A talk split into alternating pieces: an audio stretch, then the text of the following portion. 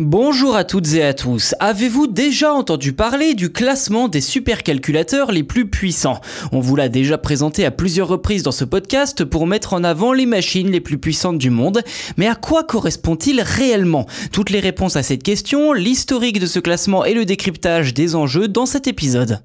Concrètement, ce classement correspond surtout à une mesure de performance basée sur un benchmark appelé HP Lintpack. Sur le site du fameux Top 500, il est précisé que ce benchmark ne saurait refléter les véritables capacités et performances des machines, mais plutôt, je cite, les performances d'un système pour résoudre de nombreuses équations linéaires. Fin de citation. À noter que les calculs qu'ont besoin d'effectuer ces ordinateurs surpuissants sont bien différents d'un domaine à l'autre, qu'il s'agisse de simulation météo ou nucléaire, d'entraîner une intelligence artificielle ou de casser des clés de sécurité par exemple.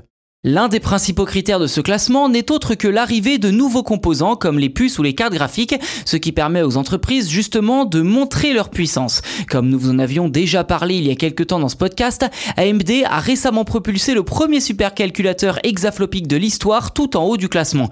Difficile donc de savoir si le supercalculateur serait arrivé à la première place sans les nouvelles puces du constructeur. Éternel challenger d'Intel sur tous les composants électroniques, AMD vient donc marcher sur les plates-bandes d'Intel qui a dominé le top 500 durant des années. Alors cela signifie-t-il qu'AMD est plus puissant qu'Intel? Eh bien pas vraiment en réalité, car pour être clair, trôner au sommet de ce top 500 est gage d'une excellente publicité pour la marque. Ainsi, plus une machine a de composants de pointe, plus elle est puissante. C'est entre guillemets celle qui a la plus grosse qui gagne. Si Intel de leur côté ou même Nvidia avait mis plus de composants de pointe dans des machines, sans doute aurait-il atteint les sommets du top 500 dès cette année. À nouveau, il convient de rappeler que chaque supercalculateur est utilisé dans un domaine qui lui est propre. Si l'un est dédié à l'IA et possède plus de puces que le second, lui, dédié à la simulation météo, ça ne veut pas dire que le premier sera plus performant que son adversaire en simulation météo.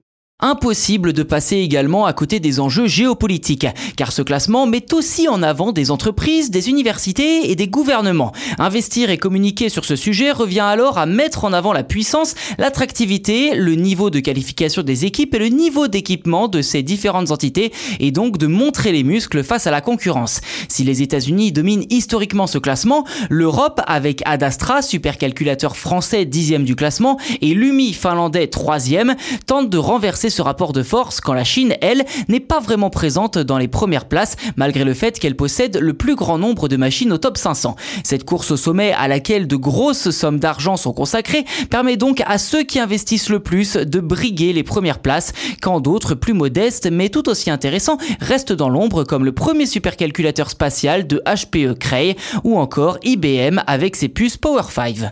Ceci dit, il est également tentant de penser que certaines puissances gouvernementales ne cherchent pas la première place et préfèrent rester dans l'ombre. Si le premier supercalculateur hexaflopique officiel a été mis en avant récemment, on peut également se dire que la Chine et les États-Unis, par exemple, ont depuis bien longtemps dépassé cette puissance de manière officieuse, dans l'ombre donc, avec des budgets inimaginables, mais surtout sans le dire à personne. Ainsi, le top 500 des supercalculateurs permet de mesurer la popularité de certaines architectures avec certains composants, les ambitions et les moyens des différents acteurs également, mais ne permet pas de savoir qui dispose réellement du plus puissant ordinateur au monde, ou tout du moins de montrer uniquement ce que l'on veut bien rendre public.